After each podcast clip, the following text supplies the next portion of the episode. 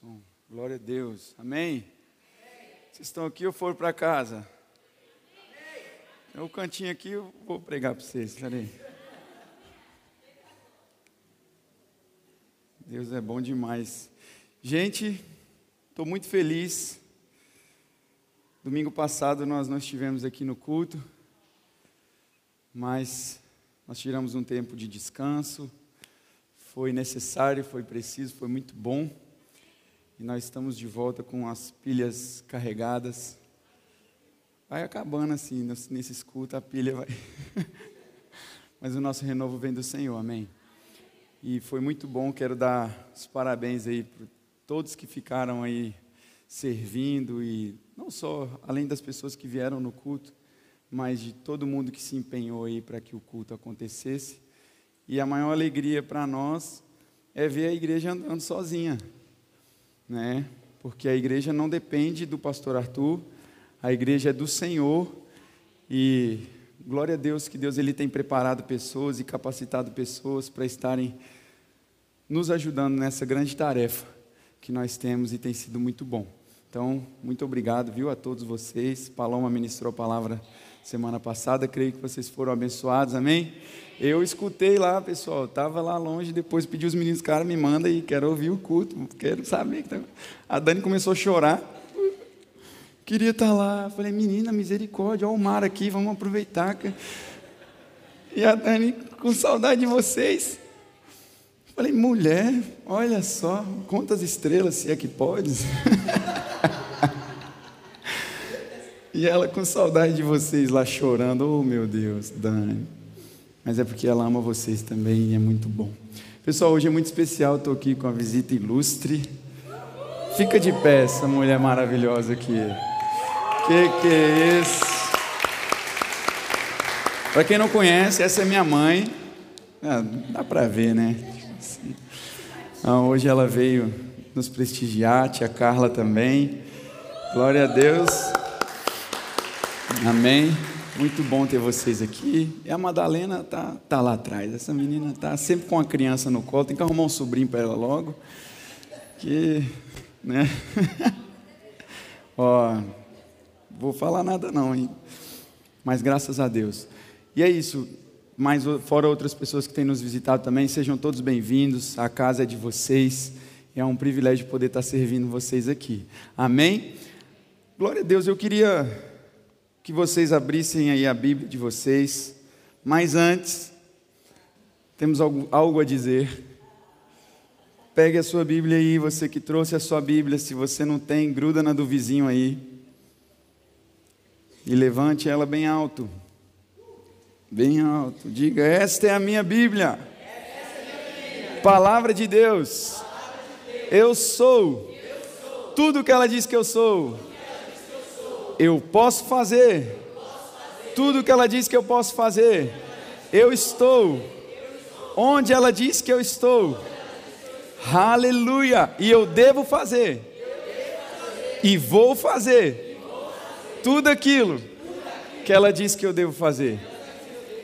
Diga assim: Eu tenho olhos para ver, ouvidos para ouvir, uma mente e um coração prontos para receber e entender a palavra de Deus, que é a vontade de Deus para a minha vida. E a minha vida nunca mais, nunca mais, nunca mais será a mesma, porque eu estou indo de um degrau de glória a outro degrau de glória. Uh, aleluia! Glória a Deus. Aleluia. God is good. Oh, Toma aí meu inglês. Abra comigo aí sua Bíblia em 1 Coríntios capítulo 4. Aleluia, Deus é bom, nós estamos em uma manhã de celebração.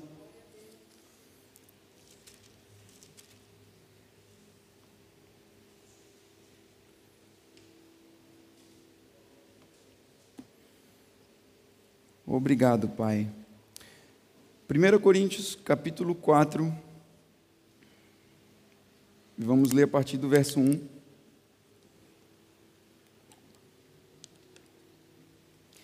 E diz assim: Portanto, que todos nos considerem como servos de Cristo e encarregado dos mistérios de Deus.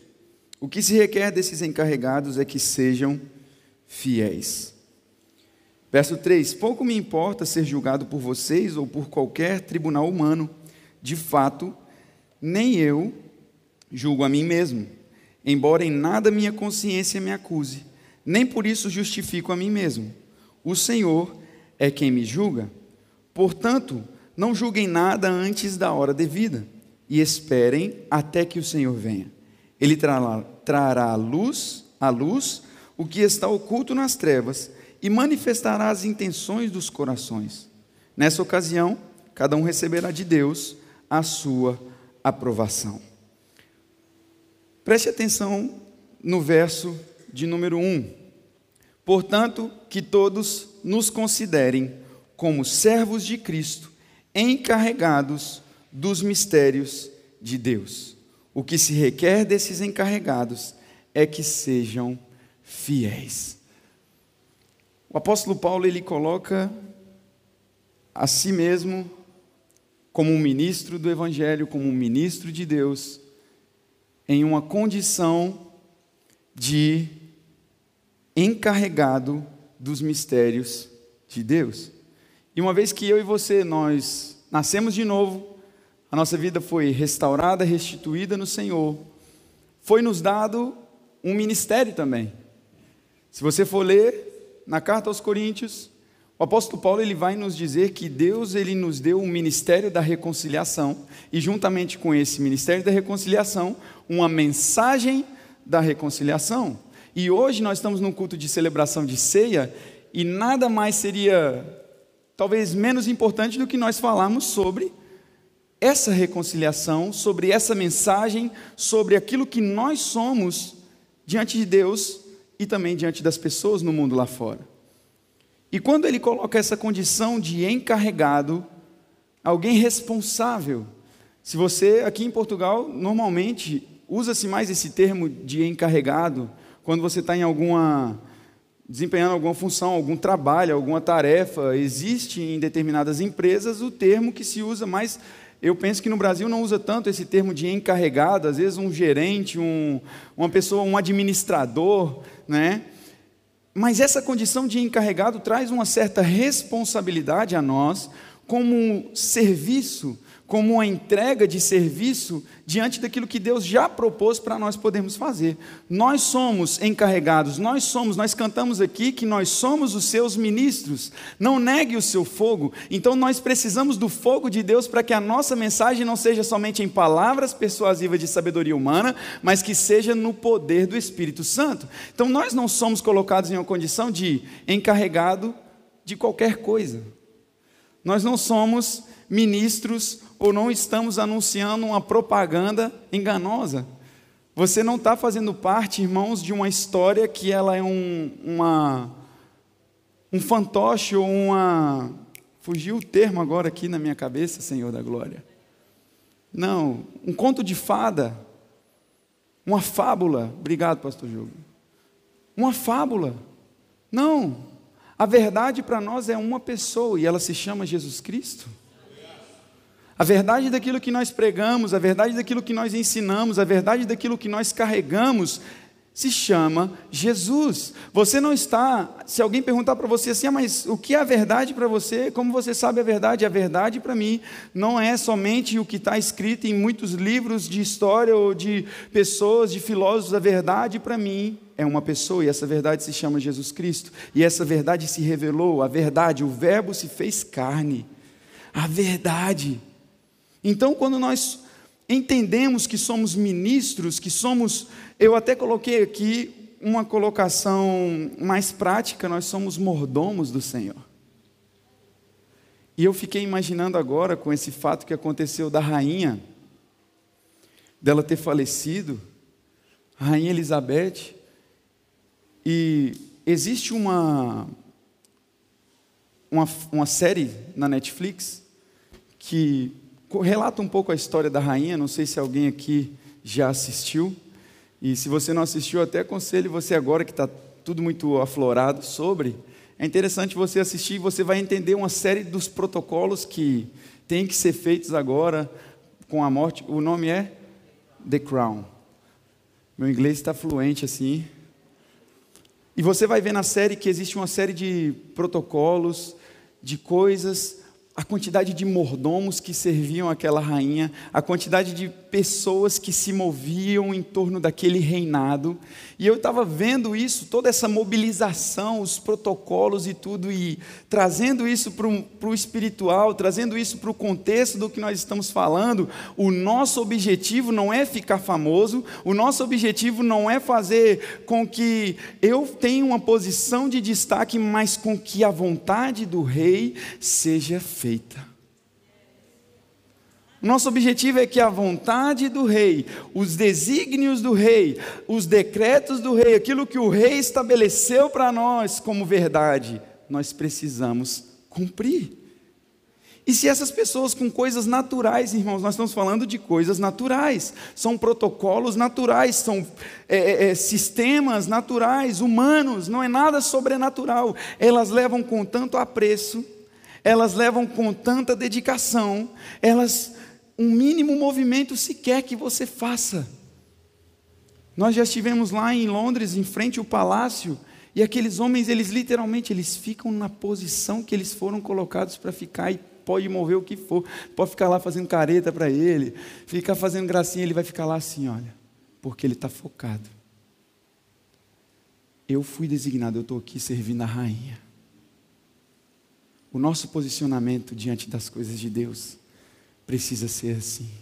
Eu estou na posição, servindo o meu rei. Aí o diabo está lá fora no portão, perdedor, e, você está aqui focado. Porque o que se requer desses encarregados é que eles sejam fiéis.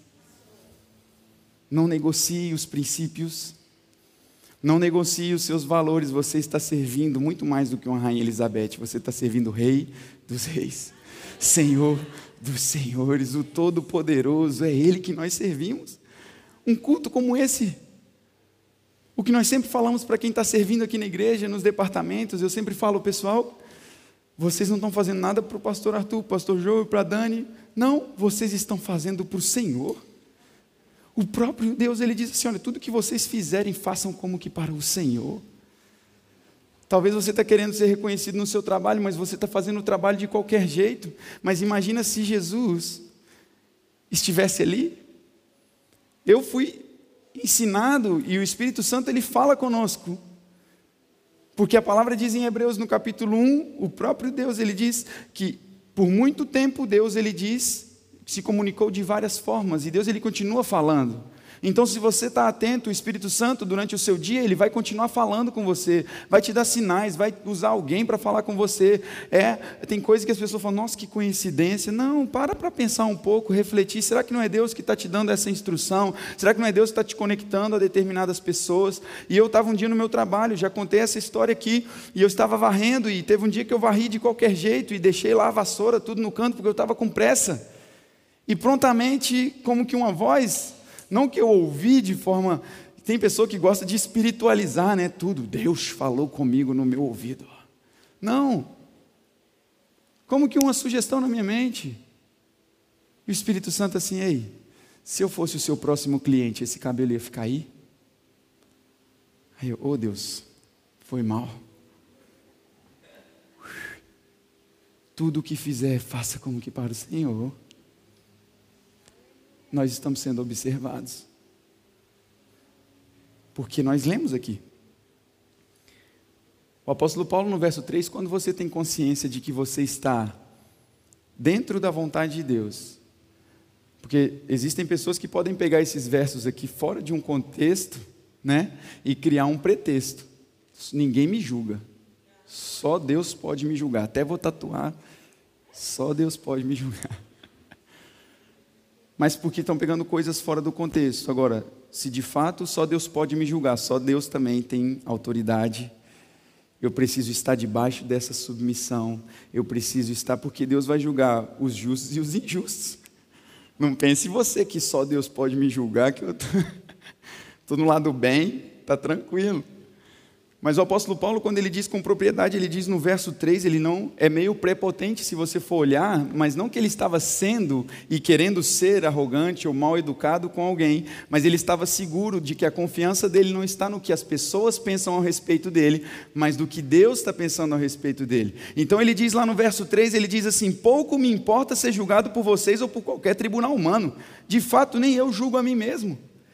Ele está dizendo assim: olha, minha reputação, daquilo que vocês pensam sobre mim, pouco me importa. O que importa é eu sei de fato a minha vida, o meu posicionamento, o meu relacionamento com Deus, então eu estou seguro de que eu estou na vontade do Pai. Porque se você for parar, irmão, para ficar ouvindo todo mundo, você vai deixar de viver aquilo que Deus tem para você e vai viver a vida dos outros. Se nós ficarmos ouvindo todo mundo, toda opinião, você vai abrir um negócio, vai fazer alguma coisa, você pergunta para Deus e o mundo. Não pergunta para Deus, Senhor, o que o Senhor quer? Isso vai de encontro ao meu propósito. Isso vai de encontro àquilo que o Senhor tem para mim. Aí as pessoas depois começam a ouvir, não, acho que você não deve entrar nesse negócio, não. Aí outro vai, não, acho que você deve. Não, na verdade, acho que você precisa abrir, mas é em outra cidade. Aí você vai perdendo o senso, fica doido, perde, o que eu estou fazendo da minha vida? Mas eu, eu preciso preocupar, não com a reputação somente aqui humana, querer manter uma fachada, mas eu preciso entender que além do que vocês estão vendo aqui, Deus ele está me vendo no meu secreto também. Além do que eu consigo ver vocês aqui num culto de domingo, o Senhor ele está vendo vocês no secreto também. Mas não com um ar de agora eu vou ver a hora que ele vai escorregar, ele vai cair, agora eu vou julgar ele. Não é nesse sentido. Mas quando nós andamos na consciência de que somos mordomos do Rei, servos do Senhor, o nosso comportamento, o nosso posicionamento, as nossas ações precisam ir de encontro com aquilo que foi estabelecido pelo rei. Porque se nós quebramos princípios, irmãos, dificilmente nós vamos ter sucesso na vida. E o apóstolo Paulo ele diz no verso 5: "Portanto, não julguem nada antes da hora devida. Esperem até que o Senhor venha. Ele trará à luz o que está oculto nas trevas e manifestará as intenções dos corações. Nessa ocasião, cada um receberá de Deus a sua aprovação. Eu, durante muito tempo, eu ficava me querendo me justificar em muitos aspectos. Até que um dia, em uma, uma das aulas lá no Rema, nós estávamos dando a matéria unção e a professora, em um contexto, ela disse assim: a unção justifica você. Existem coisas que Deus ele de fato vai pedir para mim e para você fazermos, irmãos, que diante de pessoas vai parecer que é uma loucura. Cara, que doideira que você está fazendo, mas se você está debaixo de uma direção de Deus, você pode ficar tranquilo que a unção ela vai justificar e vai dar respaldo para aquilo que você está fazendo. Mas você precisa estar debaixo da vontade de Deus. É igual nós ouvimos há pouco tempo um testemunho, um testemunho Um irmão em uma determinada igreja, ele foi movido por Deus a doar um carro. O carro dele. Ele falou: "Vou doar esse carro aqui para o fulano". E ele doou, porque ele estava debaixo de uma direção de Deus e depois ele Deus usou outra pessoa para abençoar ele com outro carro. Só que uma outra pessoa que também fazia parte daquela igreja viu aquilo e falou: "Rapaz, deu certo com ele, eu vou dar esse carrinho que eu tenho aqui. Vai que Deus mandou outro para mim". E o que que aconteceu? Ficou a pé. Porque estava fazendo de uma experiência do outro, que foi debaixo de uma direção de Deus, querendo trazer como se fosse uma doutrina. Você precisa escrever a sua própria história com Deus. Eu quero dizer para você que muitas pessoas se pegam naquilo. O Deus de Abraão, o Deus de Isaac, o Deus de Jacó, mas também é o Deus do Arthur, é o Deus do Paulo, é o Deus da Isabela, é o Deus de cada um que está aqui. Da mesma forma que ele foi um Deus provedor para esses homens sérios que levaram a sério, que foram mordomos fiéis, ele também vai se demonstrar fiel a mim e a você também. Agora, obviamente, nós vamos pegar muitas das vezes experiências, testemunhos, histórias, vamos ouvir, isso vai fortalecer a nossa fé. Não necessariamente que vai acontecer do mesmo modo e do mesmo jeito, mas se é algo isso que eu quero dizer para você. Se é algo que você, como um mordomo de Deus, foi instruído para fazer, irmãos, diante de uma direção de Deus, você pode ficar tranquilo que no tempo certo, ainda que pareça loucura, a unção ela vai justificar você. Eu tenho a certeza que quando nós falamos que íamos mudar de espaço, para muita gente parecia loucura. Pastor Arthur ficou doido. Vai mudar de igreja agora, está aqui o espaço. Mas debaixo de uma direção de Deus, irmãos. No tempo certo, o Senhor ele traz a justificação. No tempo certo, o Senhor ele honra você. No tempo certo, ele vai justificar você. Não fique preocupado. Ah, mas Deus, se eu fizer isso, o que, que vão pensar? Ah, Deus, se eu. Ei, uma vez eu ouvi algo que é muito forte, mas ao mesmo tempo também é, é muito importante. O nosso compromisso não é com quem está ouvindo, é com quem mandou falar. O nosso compromisso é levar essa mensagem. O nosso compromisso é reconciliar o mundo. O nosso compromisso é, pastor, de que forma eu posso ser fiel a Deus, de que forma eu posso experimentar a fidelidade do Senhor, de que forma eu posso entender o que o Senhor tem para mim, estando em relacionamento com Ele se achegando à mesa. O que o diabo ele quer fazer nos últimos tempos é tirar as pessoas desse lugar de comunhão. É tirar as pessoas desse lugar de relacionamento. Mesa significa relacionamento, mesa significa compartilhar, mesa significa comunhão. Mesa é na mesa que você vai ter momentos de diálogo com a sua família. Não adianta nada se nós não tivermos tempo de qualidade, tempo de mesa, como que nós vamos conhecer uns aos outros? Ontem eu estava em uma conversa com uma pessoa, ficamos quase três horas e meia conversando e ele estava precisando abrir o coração de algumas coisas e eu falei, cara, nós precisamos de tempo de mesa. Porque se você não tiver relacionamentos, irmãos, você vai ser uma pessoa amargurada, você vai ser uma pessoa frustrada, você vai ser uma pessoa fraca. Você precisa estar em comunhão. Não existe nós somos mordomos, nós estamos trabalhando no mesmo objetivo, na, no mesmo foco. Olha só, o que o apóstolo Paulo ele diz, vamos continuar aqui a leitura. Verso de número 6, e eu queria que vocês abrissem lá comigo. Uma grande obra está sendo feita.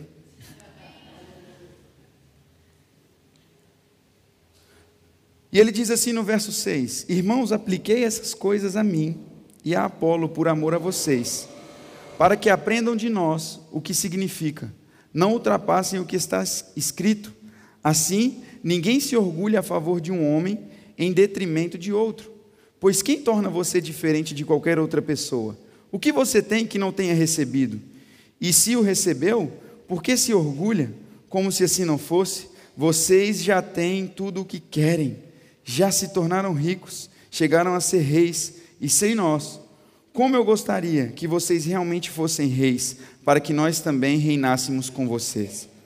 Porque me parece que Deus colocou a nós, os apóstolos, em último lugar, como condenados à morte. Viemos a ser um espetáculo para o mundo, tanto diante de anjos como de homens. Nós somos loucos por causa de Cristo, mas vocês são sensatos em Cristo. Nós somos fracos, mas vocês são fortes. Vocês são respeitados, mas nós somos desrespeitados. Até agora estamos passando fome, sede e necessidade de roupas e estamos sendo tratados brutalmente. Não temos residência certa e trabalhamos arduamente com nossas próprias mãos. Quando somos amaldiçoados, abençoamos. Quando perseguidos, suportamos. Quando caluniados, respondemos amavelmente. Até agora, nos tornamos escória da terra, o lixo do mundo. Que loucura! Aí às vezes a gente pode pensar assim: Deus é mau. Deus é mau, como é que eles estão fazendo? Eles são mordomos fiéis e está acontecendo tudo isso com eles. Mas você parou para ler aquilo que nós estamos, nós lemos no verso 10, ele diz: Nós somos loucos por causa de Cristo. Mas vocês são sensatos em Cristo? Nós somos fracos, mas vocês são fortes. Vocês são respeitados, mas nós somos desrespeitados. Será que nós estamos dispostos a padecer ou a passar por algum momento de pressão por amor a outro? Será que nós estamos dispostos a colocar a nossa vida em jogo por amor a outro? Será que eu estou disposto a ser desrespeitado para que outro seja respeitado em meu lugar? Será que eu estou disposto a ser maltratado enquanto para que outro seja bem tratado em meu lugar? Foi o que Jesus fez por nós. Foi desrespeitado na cruz, maltrataram ele, cuspiram nele, bateram nele, chicotearam ele. Thank you. Chicotearam ele para que nós fôssemos abençoados. Na cruz ele se tornou pobre para que nós nos tornássemos ricos.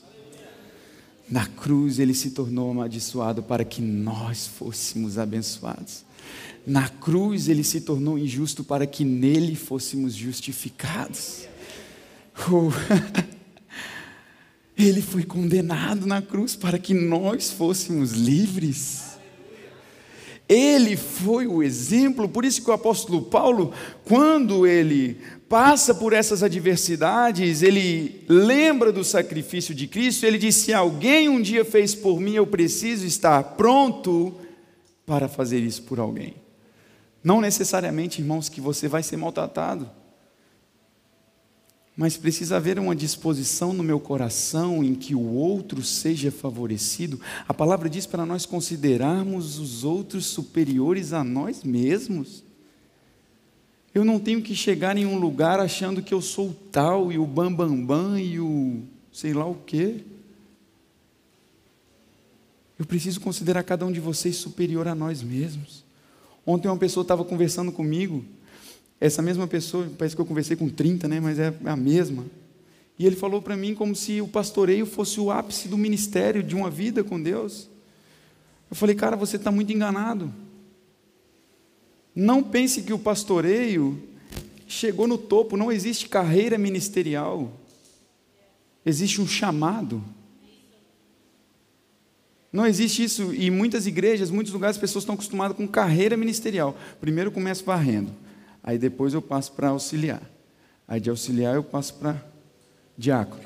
Aí diácono eu vou presbítero. Aí presbítero é evangelista. Evangelista é pastor. Aí, se o pastor não quiser te ungir, é pastor.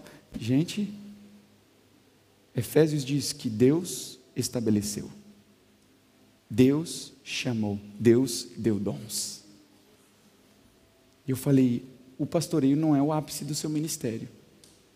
E um professor um dia ele disse: se Deus te chamou para ser um voluntário, não se rebaixe ao nível de um mestre. E eu parei para pensar nisso. Não que você não deve almejar crescer no Senhor, mas que a motivação do seu coração seja estar no centro da vontade dEle. Se você me perguntar um dia, você sempre quis ser pastor? Não. Eu tinha talvez alguma percepção dentro de mim sobre o chamado? Tinha. Mas era algo que eu ficava na igreja toda hora nos pastores assim, e aí, vai me ungir não? Estou aí. Nunca foi. Pastor Jobo sabe disso. Nunca foi o meu objetivo. Mas houve uma disposição no meu coração. Deus, eu sou o teu servo. Eu sou o teu mordomo, eu estou aqui para te servir. Aonde eu vou estar? Porque se eu não estou no lugar, no ambiente, associado com pessoas que vão me ajudar a me encontrar no meu propósito, como que eu quero viver isso? Então espere o tempo. Considere os outros mais do que você. Chegue num lugar, deixe com que as pessoas elas atraiam você. Existe uma unção em você que vai fazer com que você seja atraente. Não é aquele atraente de sensualidade, mas um atraente de uma pessoa agradável, interessante. Se deixe interessar. Tem gente que você senta do lado dela, ela fala mais que a boca. Você já sabe tudo da vida da pessoa em um minuto. Se deixe descobrir. Você é precioso, nem sei que eu estou falando isso aqui, mas alguém vai pegar aí pela fé, vem. Você é precioso e preciosa para o Senhor. Às vezes a gente vai dando tudo de nós assim de repente. Calma, respeite os processos. O Senhor ele vai colocar, irmãos, tudo no lugar. As coisas, quando nós temos esse entendimento, sabe, do propósito, da vontade de Deus, do que já está preparado, do que já está feito, de quem nós somos em Deus, as coisas elas se tornam menos cansativas, a gente se cansa menos, se desgasta menos, você se torna mais paciente, você desenvolve mais os seus relacionamentos. E olha o que o apóstolo Paulo, Ele diz em Romanos, no capítulo 8, verso, verso de número 28.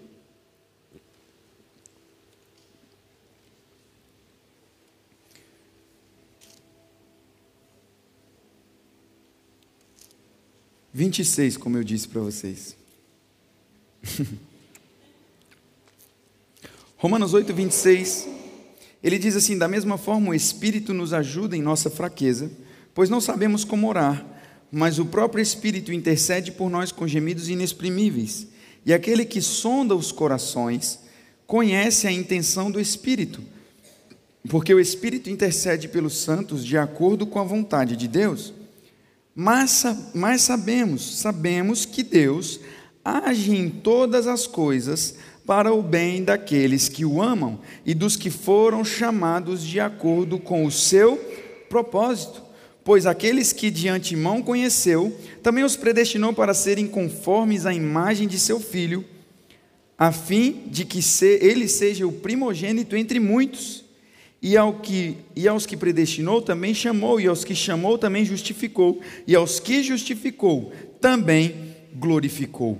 Que diremos, pois, diante dessas coisas? Se Deus é por nós, quem será contra nós? Aquele que não poupou o seu próprio filho, mas entregou por todos nós, como não nos dará com ele, juntamente com ele e de graça, todas as coisas? Quem fará alguma acusação contra os escolhidos de Deus? É Deus quem os justifica.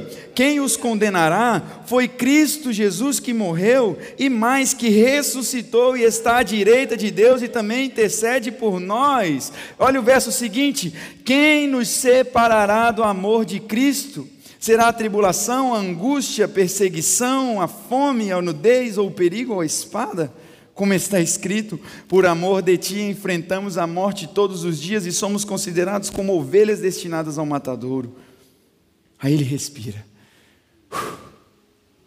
Mas em todas essas coisas, somos mais que vencedores por meio daquele que nos amou, pois estou convencido de que nem a morte, nem a vida, nem anjos, nem demônios, nem o presente, nem o futuro, nem quaisquer poderes, nem a altura e nem a profundidade, nem qualquer outra coisa na criação será capaz de nos separar do amor de Deus que está em Cristo Jesus, o nosso Senhor.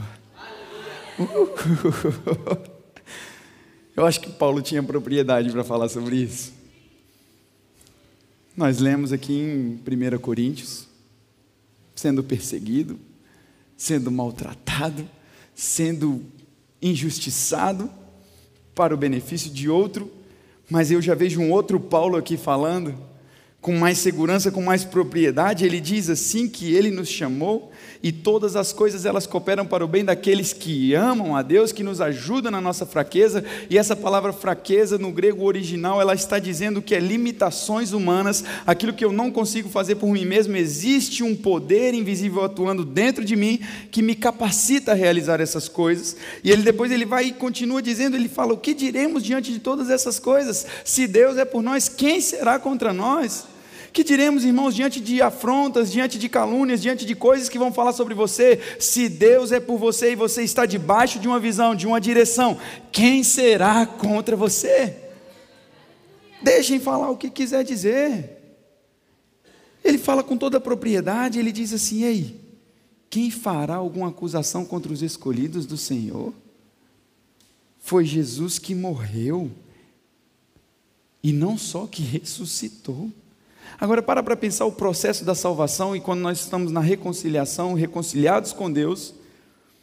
Olha o que o apóstolo Paulo ele diz no verso 30. Ele diz: E aos que predestinou também chamou, diga, eu sou chamado. E aos que chamou, justificou, diga, eu sou justo, justificado.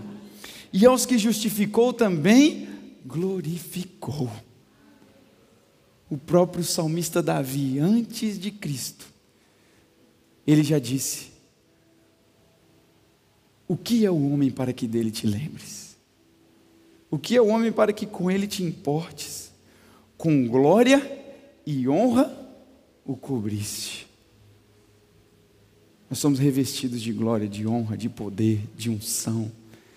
é o pacote completo. Não é pela metade. Em todas essas coisas, nós somos mais do que vencedores por aquele que nos amou. Então, Casa da Fé, eu quero dizer para vocês: sejam fiéis aquilo que o Senhor ele confiou a você. Ah, pastor, aqui na igreja eu ainda não estou fazendo nada, mas você tem uma mensagem dentro de você. Você foi chamado para reconciliar pessoas, dê bom testemunho. Com certeza aqueles mordomos da rainha, eles não, eles não se comportam de forma inadequada quando eles saem em público. A vida deles no palácio, talvez eles vão ter um momento em que eles têm a intimidade deles ali, sozinho, eles, mas no momento em que eles estão no serviço, publicamente, eles estão demonstrando, eles estão dentro de um padrão. Não negocie os seus princípios, não negocie os seus valores. Um preço foi pago para que nós estivéssemos aqui hoje. Um preço foi pago para que nós andássemos assim, sem culpa, sem condenação. O diabo é que fica aí na cabecinha. Você não é digno, você não, é, não pode, você não vai conseguir. Mas a palavra diz que ele, pelo sacrifício, nos tornou dignos participantes da natureza divina. Nós somos participantes. Jesus ele veio para nos reconciliar com o mundo. Nós não mais somos separados, nós não mais somos como filhos distantes do Senhor, mas nós fomos atraídos pelo amor dele para um relacionamento eterno. Amém? E eu queria que você ficasse de pé. Nós vamos estar orando.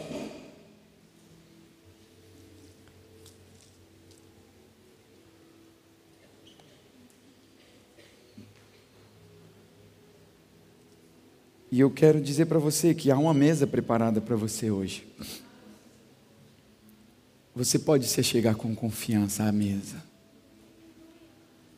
Não se prive. Quando o salmista diz que o Senhor prepara uma mesa perante nós, na presença dos nossos adversários. Não são os inimigos carnais, às vezes aquele cara do trabalho lá que você não aguenta ver ele mas Ele está te treinando. Você está sendo treinado por aquela pessoa chata lá no seu trabalho, não se esqueça. Ele não é o seu inimigo, mas existe uma mesa perante a falta, existe uma mesa preparada perante a doença, existe uma mesa preparada. Na cruz foi tudo pago. Em Colossenses diz assim que o escrito de dívida que consistia no nosso nome ele pegou e pregou na cruz. Pense você com a dívida que você não consegue pagar. Não tem como pagar, irmão. Você vai trabalhar sua vida inteira, cinco vidas e não vai dar conta de pagar essa dívida. Aí Jesus ele vai lá, pega a dívida, ó, tá pago. Foi só um aleluia. Tá pago. É, pelo amor de Deus. Um amém. Sua ficha está limpa. Você não é mais escravo do medo. Você não é mais escravo do pecado. Você não é mais quem nos separará do amor de Cristo. Será a morte? Não. Anjos? Também não. A profundidade, a altura? Também não, nada nos separará do amor de Cristo. Nada nos separará do amor de Deus que está em Cristo Jesus. Nada. Hum, meu marido ainda não é cristão. Não vai separar você do amor de Cristo. A minha esposa ainda não foi alcançada pela palavra. Não vai separar você do amor de Cristo. Ele vai ser, pelo contrário, alcançado e atraído pelo poder e a unção que está sobre você. Aleluia. Sua vida nunca mais será a mesma. Vamos orar, feche os seus olhos. Pai, nós te agradecemos, Senhor. Obrigado, Deus, por esta palavra maravilhosa. Obrigado por esse tempo, Pai, tão maravilhoso. Obrigado por tua palavra, Senhor, nos instruindo. Nós somos os, o teu mordomo, Pai. Nós somos os seus servos, Deus, e queremos sim ser fiéis a ti, Pai. Obrigado, Senhor, por o Senhor ter confiado em nossas mãos, Pai. Esse poder, Pai, e essa capacidade de reconciliar o mundo contigo. Obrigado, Jesus, porque você é o nosso modelo perfeito. Obrigado porque o Senhor é a nossa inspiração, o Senhor é a nossa, Pai, identidade o Senhor é aquele que nos justifica, o Senhor é aquele que nos honra, o Senhor é aquele que nos capacita. Pai, eu oro para que o Senhor venha capacitar os meus irmãos a que eles venham correr de forma eficaz, Pai, a carreira que o Senhor propôs a eles. Pai, livres de todo peso, livres, Senhor, de toda condenação, livres, Pai, de toda culpa. Senhor, toda consciência, Pai, sendo limpa, Pai, pelo poder da tua palavra, porque é a tua palavra que nos limpa, é a tua palavra que nos liberta, é a tua verdade, Pai, que traz, Senhor, que traz, ó Deus, a verdadeira paz em nós, Pai. Por isso, em nome de Jesus, Pai, que nós possamos hoje nos achegar à mesa, Senhor, com confiança, com convicção, uma mesa de suprimento, uma mesa de salvação, uma mesa de reconciliação, uma mesa, Pai, onde não existe falta, Pai. E eu declaro que essa consciência, Deus, ela vem aumentar cada vez mais em nossas vidas, em nossa mente, Pai, uma consciência não de miséria, mas uma consciência de abundância, uma consciência, Pai, não de injustos, mas uma consciência de justos no Senhor, não uma consciência de pecador, mas uma consciência, Pai, de lavados pelo teu sangue, Pai. Em nome de Jesus, Pai. Nós oramos, Deus, por todos aqueles que têm nos ouvido também, Pai, através das redes sociais, no Spotify, se você está ouvindo agora, nesse momento, que o Senhor ele venha alcançar o seu coração. Que o Senhor ele venha alcançar você aonde você estiver agora, seja num comboio, seja num autocarro, seja andando de bicicleta, seja onde você estiver, seja alcançado agora pela palavra e nunca mais viva da mesma forma. Pai, nós anulamos, Deus, toda e qualquer intenção do inimigo, Pai, nas mentes, Pai. Eu declaro toda mente sendo levada cativa à tua palavra, Senhor, mentes sendo levadas cativas à tua palavra.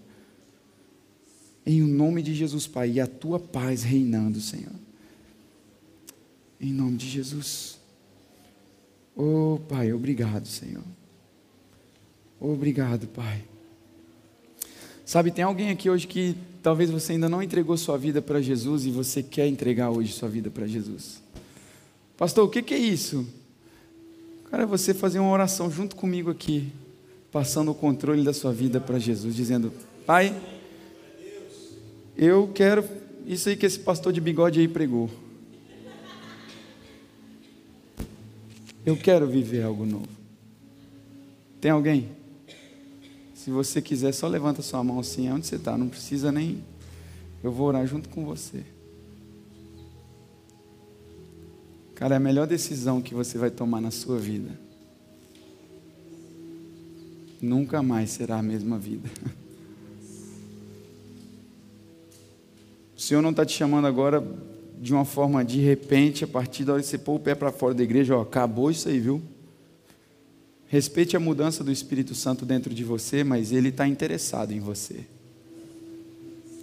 Ele está interessado em relacionamento. Eu sei que tem pessoas aqui, mas coloque a mão no seu coração e repete comigo, todos nós juntos, Senhor Jesus.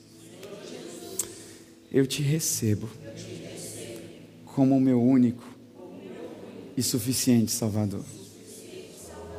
Eu creio que o Senhor Jesus veio em carne, morreu na cruz, levou os meus pecados e ressuscitou e está vivo dentro de mim.